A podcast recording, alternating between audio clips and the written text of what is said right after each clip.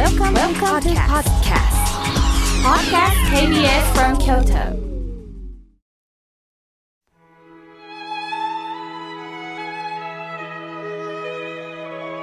改めまして、僧侶の河村明慶です。え今日のテーマは、紛らわしい生き方についてお話をいたします。糸辺に分けると書いて紛らわしい。これは外国の方には理解できないんですって。他のものに入って混じって分からなくなるというのが紛らわしいです。まあ、もっとわかりやすく言えば、曖昧な人、あやふやな人ということにもなります。例えば、会話の中で、何々かもよとか、何々みたいなと表現をするのもこれ曖昧ですよね。どうしてぼかしてしまうんでしょうか？一つは、相手の反応を気にし、人の意見に左右されやすいという面も持っています。また周りと対立することを恐れて曖昧な言い方をしてごまかしてしまう。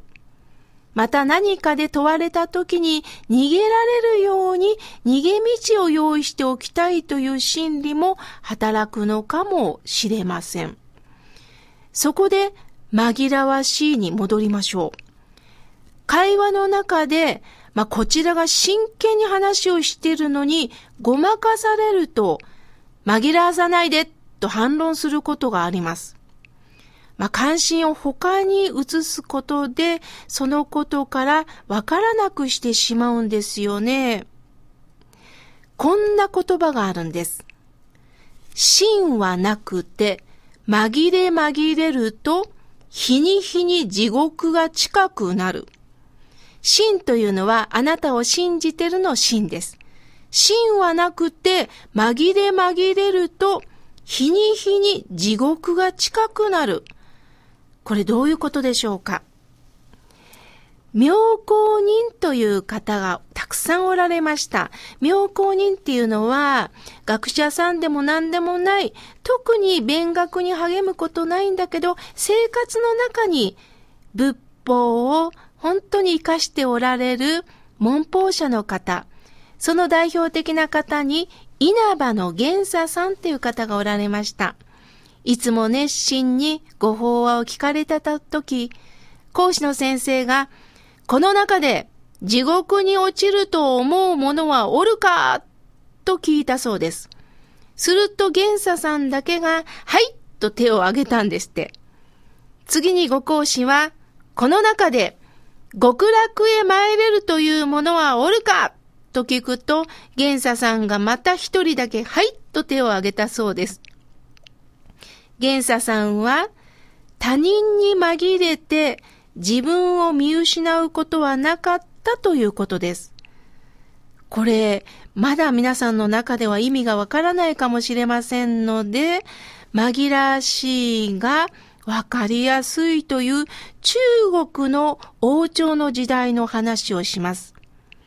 清の仙王という方は、うという楽器を好みました。まあ、うというのはね、雅楽で言う小、七力の小ってありますよね。その小という楽器の大型の管楽器で、調子は小より8度ぐらい低いんです。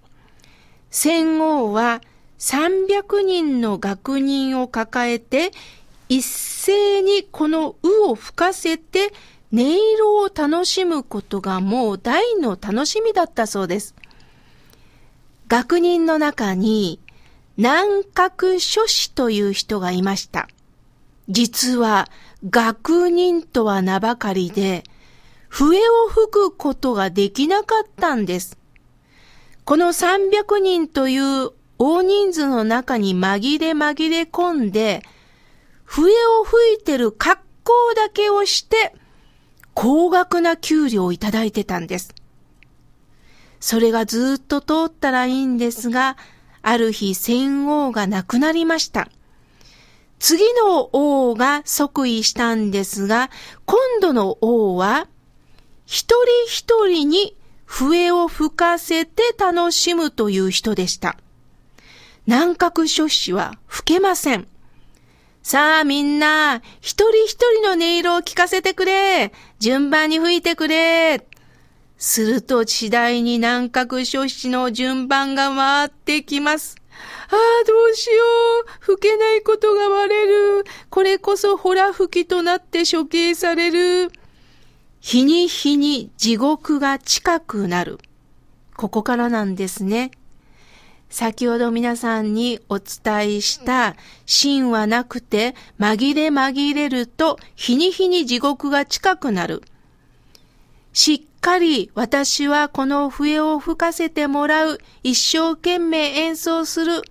だけどみんなの中で紛れてると自分の音色は目立ちません。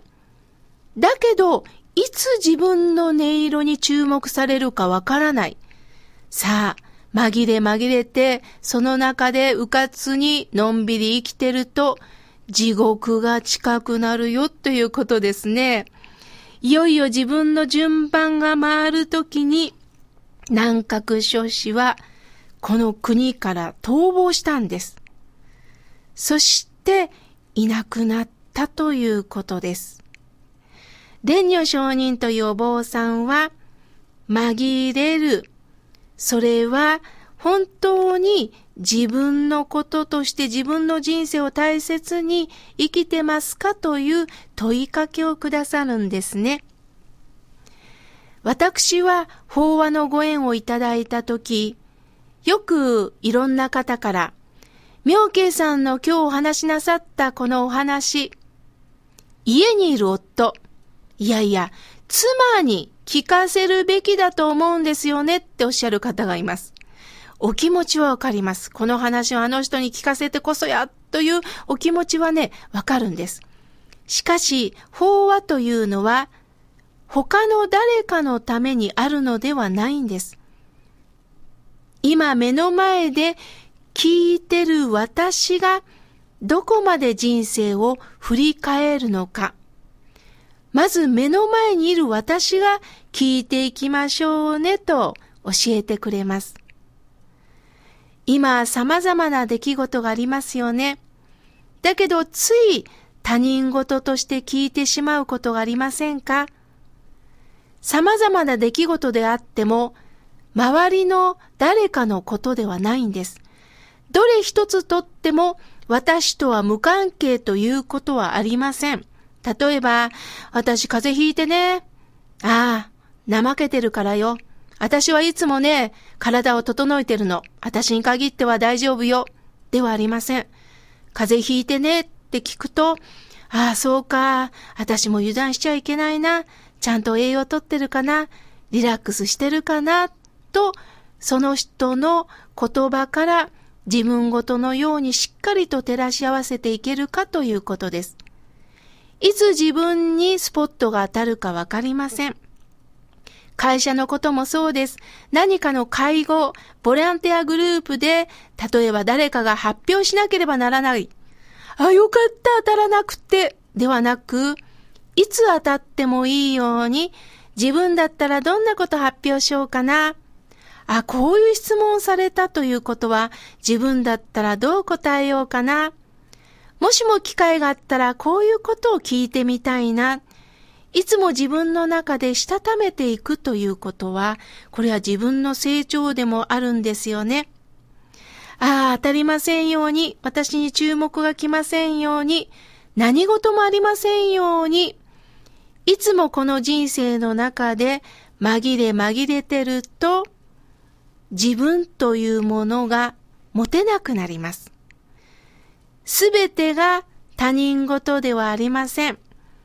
いつ自分にスポットが当たってもいいように新聞を読みながらでも何かの情報を聞きながらえこの後ずっと続く KBS のね、ラジオを聞きながらでも、そやそや、私やったらこうしたいな。